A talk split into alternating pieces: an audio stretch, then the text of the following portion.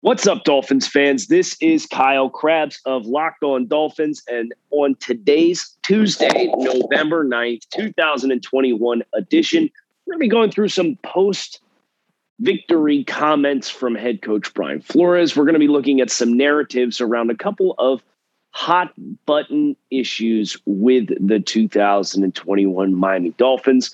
So pour yourself a coffee or a water, or any other beverage of choice. Sit down, kick your feet up, and let's enjoy a nice episode of Locked On Dolphins. You are Locked On Dolphins, your daily Miami Dolphins podcast, part of the Locked On Podcast Network, your team every day. What's up, Dolphins fans, and welcome to this Tuesday, November 9th, 2021 edition of Locked On Dolphins. I am your host, Kyle Krabs, Director of Scouting at thedraftnetwork.com, lifelong Miami Dolphins fan, and pretty interested in today's conversation. I want to thank you guys for making Locked On Dolphins your first Dolphins podcast listen of the day. And first and foremost, I'm glad my voice is back. I had a couple of people who texted me yesterday on the Monday show, and they're like, yeah, man, what's going on? And they say, well, I was at Hard Rock's game screaming my head off on Sunday. So definitely feel like the vocals are back, in which a point in which you're going to get a little bit more animated version of me. And I'm glad for that because Pro Football Focus updated all their numbers and metrics yesterday. And as it turns out, the Dolphins have three players that are tied at number one in the NFL. You're probably pretty excited unless you know this statistic already. Then you'll realize that being tied at number one is not a good thing when Austin Jackson, Liam Eichenberg, and Jesse Davis are all tied for first place in the NFL with most pressures allowed, with 37 apiece. 37 apiece! An ungodly number through week 9 of this season. Obscene levels of pressure. And again, some of the identity of this team, I should say, is scheme dependent. To protect the offensive line. RPOs, designed to be a very quick decision. Offensive line blocks the run. The screen game. Guys, take a one Mississippi, two-step, get out of there, go get out in front. We're going to dump it off. If that's by design, it's not pressure. And despite all that, and Austin didn't play week one, and Liam was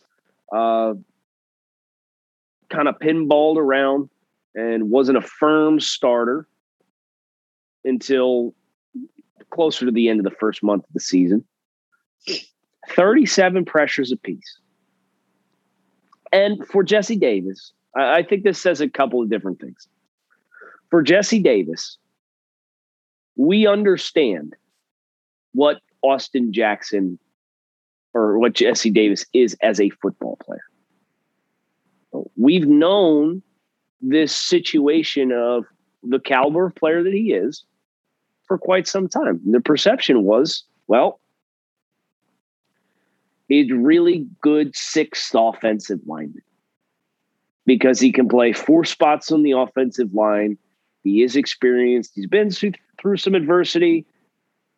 That's good. That's a good quality to have for a utility offensive lineman.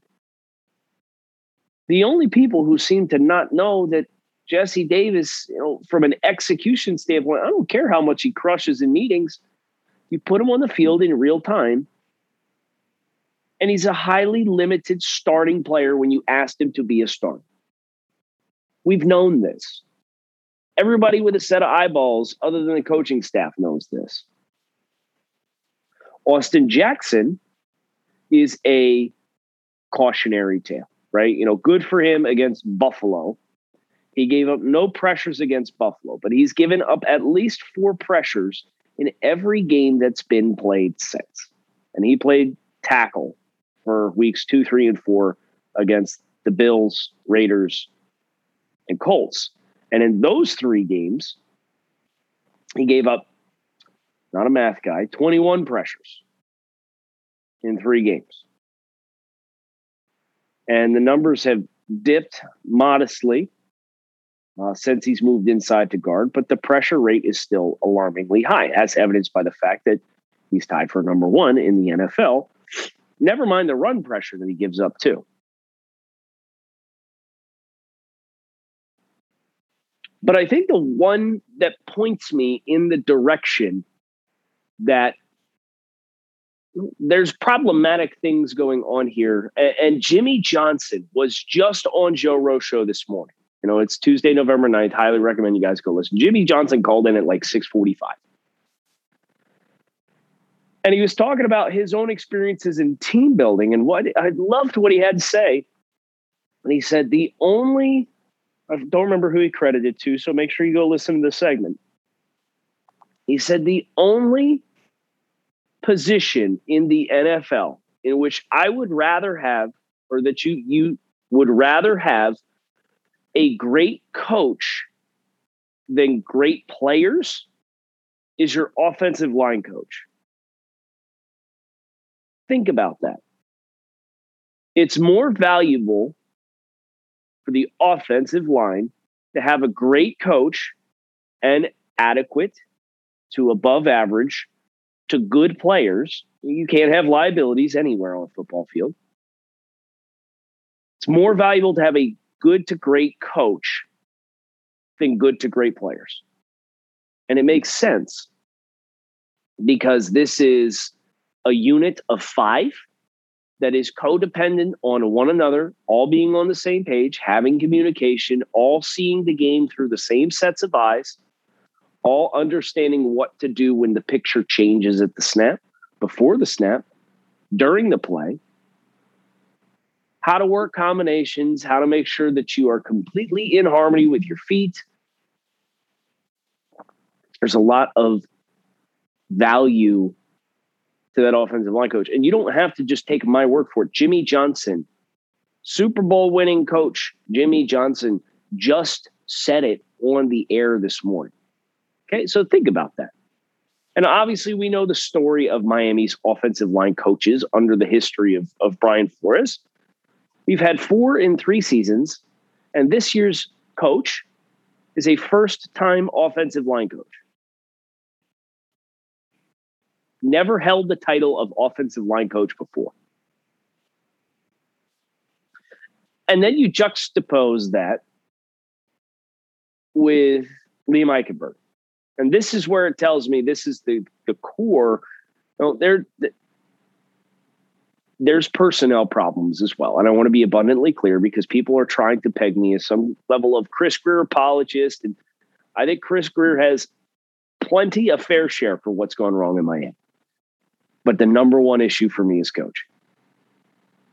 And if you want to simplify that and boil it down and say, well, Chris Greer hired Brian Flores and everything that's coaching issues is Brian Flores. Okay, great. Go ahead and do that. Liam Eichenberg didn't allow a single sack in his last 2 seasons at Notre Dame. And he played with one of the most erratic quarterbacks in college football as it pertains to launch point, set point, getting outside the pocket, extending plays. Ian Book was a maniac in the pocket. Maniac as a passer. Like some Johnny Manziel type stuff. Liam didn't allow a sack over his last 2 years. I had one snarky comment when I made that observation on social media. Oh, well, I'm sure the level of competition got better. Yeah, you're right, it did. But there's a difference between facing better level of competition and being completely overwhelmed. You want to point to his length or his quote-unquote lack of length as being problematic? Okay, and maybe that's why long-term he will be a better guard than tackle. But at the same time, Liam Eichenberg was asked to learn right tackle, despite being a career left tackle at Notre Dame. And then after 2 months, asked to learn left guard because they were mad at Solomon Kindley. And then they were unmad at Solomon Kindley, and they moved him back to right tackle. And then Austin Jackson gets COVID, and they move him back to left tackle. Then he's back to right tackle. And then 3 weeks later, he's back to left tackle. This is in a span of like 4 months. All of this happens. Maybe, hear me out, if having a good to great offensive line coach is more imperative than having great talent across your starting five offensive line. Again, not my opinion, but I agree with the take. And the guy who has that opinion damn well would have a better idea than I would, given his credentials. Then this offensive line situation, you know, and we've already made this observation. How could you possibly evaluate these guys? Like Jesse Davis, there's at least a body of work there. He's 80 or he's 30 years old. He's been in the league like 7-8 years. You know what he is. You've seen, he's shown you what he is. Austin Jackson gets worse. Liam Eichenberg forgets how to pass protect. The only consistently good guy we've had up front is Robert Hunt.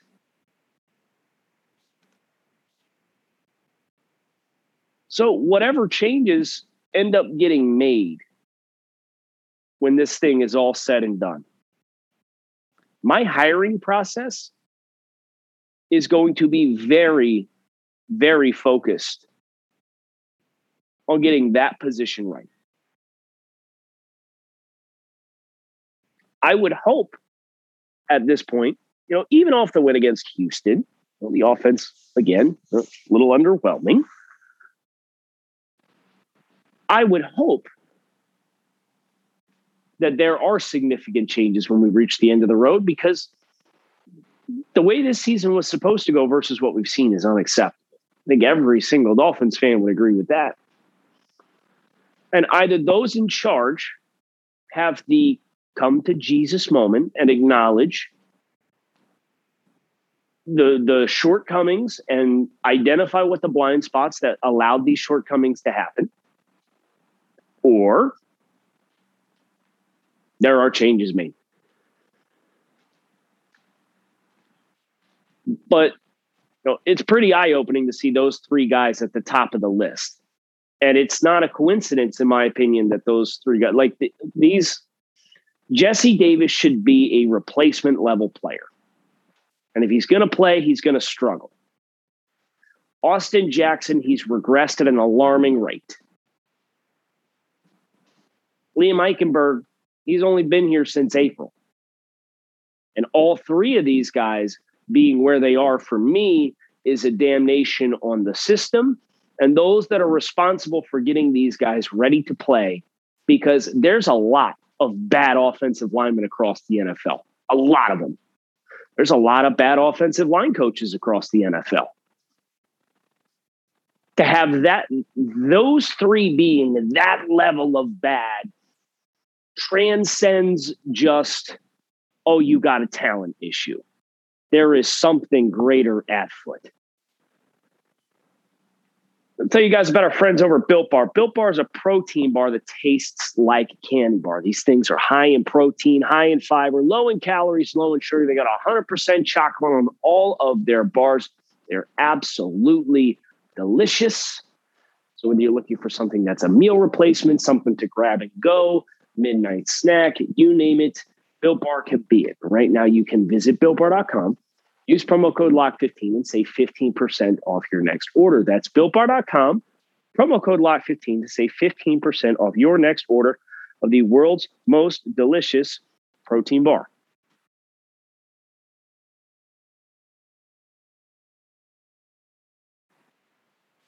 The next thing I wanted to tackle today, and I do want to get into at least one comment that Brian Flores made, but we got up on the soapbox here a little bit about the offensive line and the current situation. It's Jaylen Phillips. Had himself a nice game against Houston. And I know that this has been a player that even beyond, you know, the dynamics of the number 6 overall pick and what Miami chose to do at the top of the draft, there's a lot of Dolphins fans that have expressed concern, if you will, regarding Jaylen Phillips, his play, his ability to win as a pass rusher. And I had seen somebody ask this stat, and I thought it was worthwhile to going and looking. And I'm going to read the stat. I do want to acknowledge, I understand this is not an efficiency rating. This is a volume rating. But it's not like Jaylen Phillips is playing 100% of the snaps for the Dolphins on any given week, right? So it is looking at pressures, pass pressures. And Jaylen Phillips, after week 9, is credited with 21 pressures. And I think that's tied for 5th. It's tied for 5th this year. And Jaylen's doing that while playing 54% of the Dolphins' defensive snaps through the first 9 weeks of the season. So I wanted to go back over the last couple of years and look at how many guys are creating more pressure than Jaylen Phillips in their rookie season through week 9.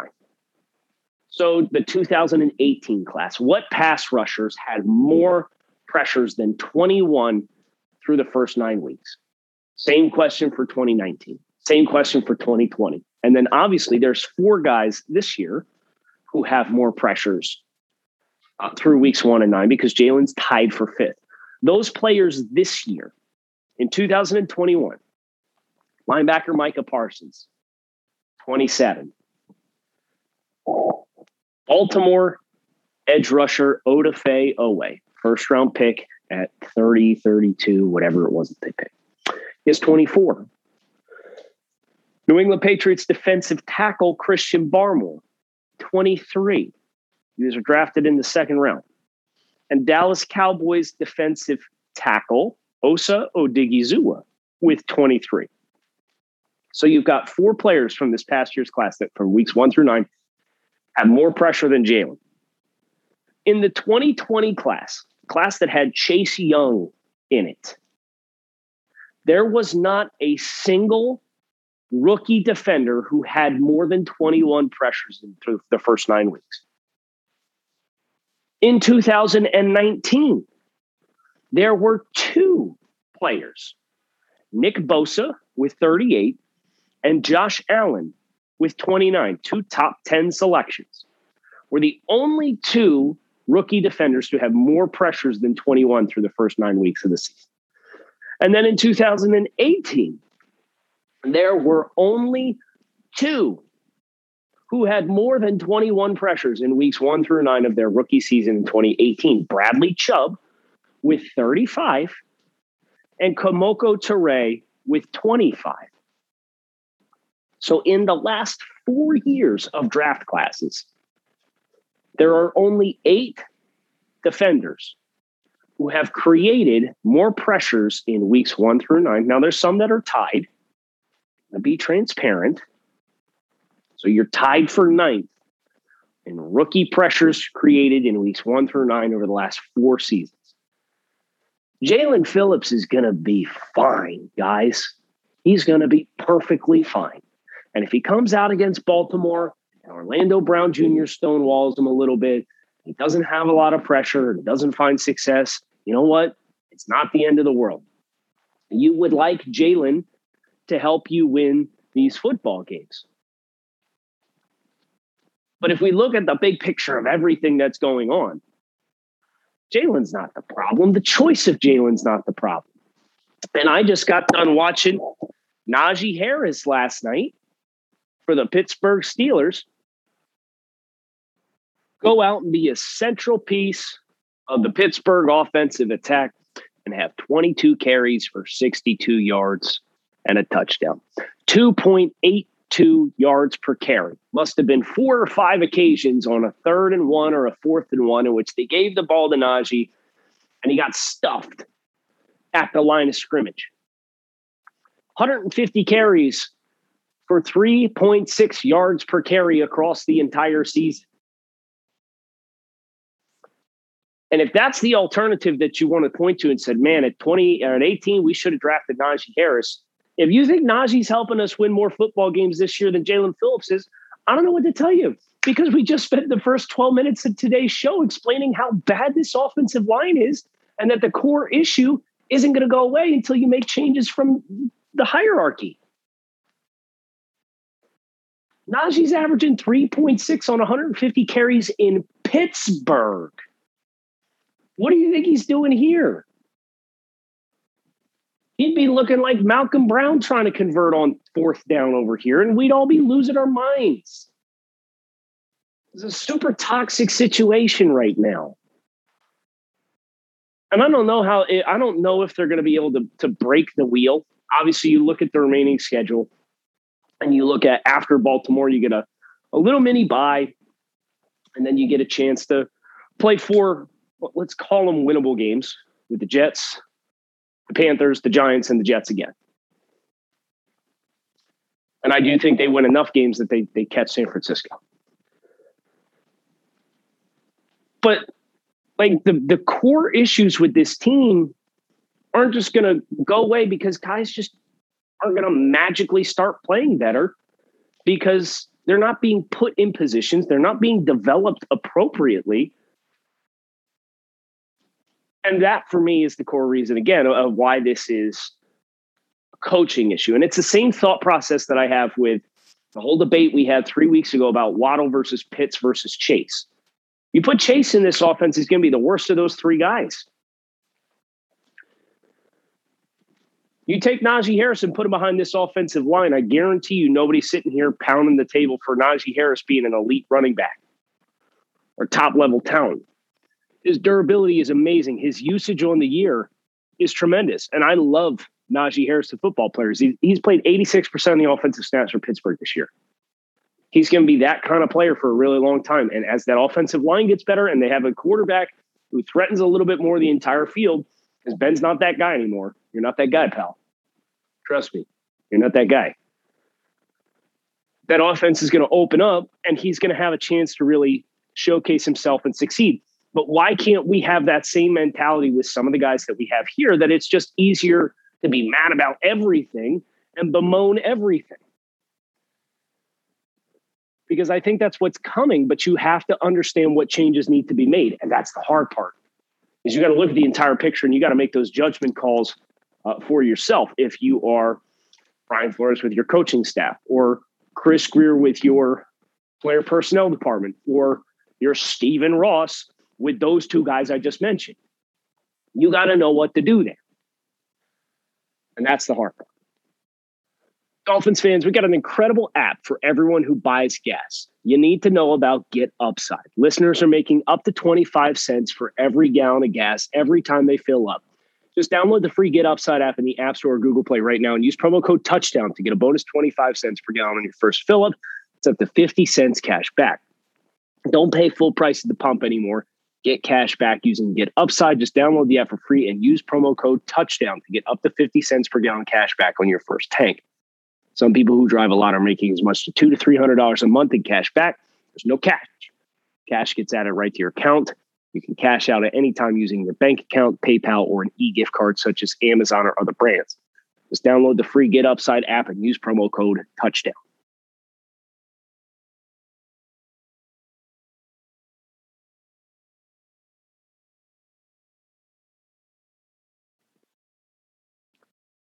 Last thing I wanted to touch on today was some comments on Monday by Brian Flores, and he was asked about guys like Hunter Long and Noah Igbinoghene, and asked why those guys aren't playing, why they're not dressing at times, why they are not getting more action on the field. And Coach alluded to each one of those players being in a really deep position room. So the tight ends, obviously, with Hunter Long, and the corners with Noah, who's only had a chance really to play when guys have gone down, and multiple guys have gone down.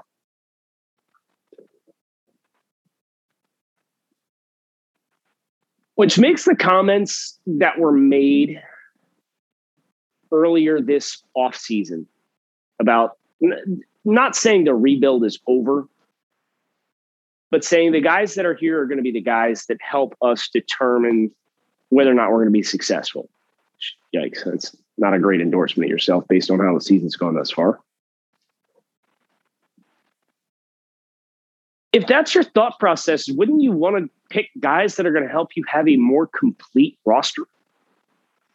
And the Igbinoghene thing was one thing, and I understand the thought process there, but the Hunter Long one's really bothered me. And Hunter Long is going to end up catching heat from this fan base for something that's completely out of his control. Everybody wanted a running back. I wanted a running back. In the third round, at the very least, if Trey Sermon's there for you, take him. But they end up drafting Hunter Long instead, and now the kid can't even dress. And they're carrying 5 tight ends on the active roster, which is just an obscene number to begin with. And Hunter Long is going to end up kind of embodying, for a lot of fans, like the stubbornness of this coaching staff with the running back position. Just like Noah does in 2020 with their decision not to draft any of the backs when they had the entire running back class on the board for them with the 30th overall pick. And that's a tough place to be, because now you're always going to be measured against what could have been had, regardless of the fact that it's in different situations and different environments. And heaven help Hunter if they end up, they keep this regime in place and they make some dumb decision with Mike Gesicki and let him walk because you have Hunter Long and that was the process, the thought process.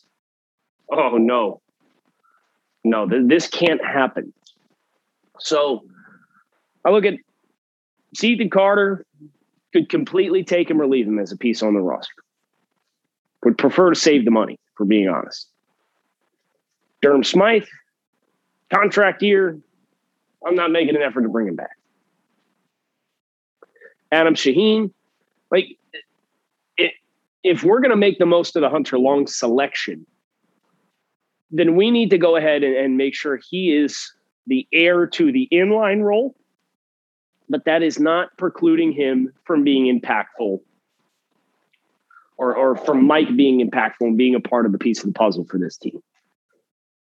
But it's just very odd to me that you drafted this guy in the third round and he can't even dress on game day because he's being held back by Durham Smythe and Seton Carter.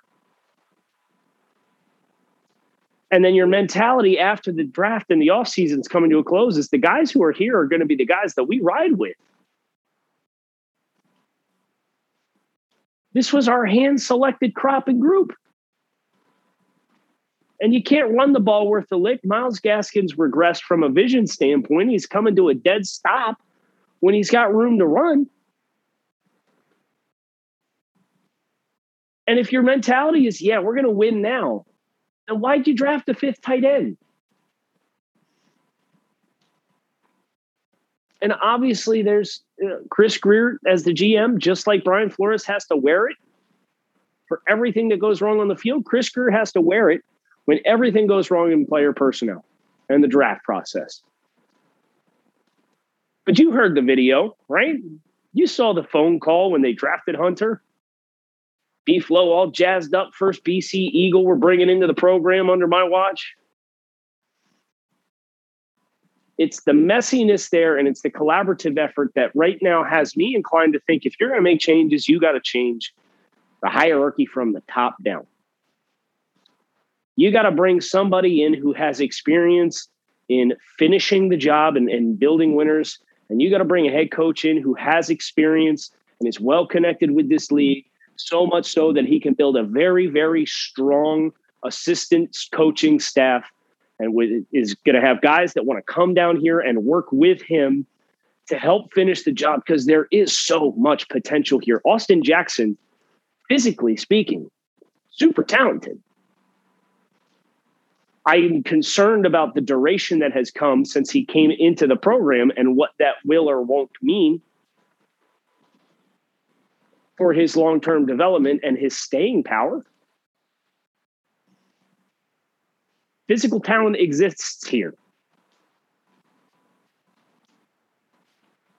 But again, I think that's kind of all of these storylines for me are kind of building into, as I look at this team and I ask myself some hard questions, I'm probably a proponent of changing both of the prominent leadership positions at the end of the season. And of course, that becomes a completely different and messy proposition when we know what the Dolphins reportedly have eyes on doing with the quarterback position. And I don't think that's just a Chris Greer trying to save his job type thing. I think there's more pressure and interest and buzz in creating that kind of move than just the desperation of a season gone awry. We'll find out, though. Make sure you keep it locked in right here on Locked On Dolphins. I'm Kyle Krabs. Thanks, as always, for listening. You guys make it a great Tuesday. We'll be back tomorrow with a crossover edition, as we got Thursday Night Football, crossover Wednesday with Locked On Ravens. Looking forward to it. Hope to talk to you then. Fins up.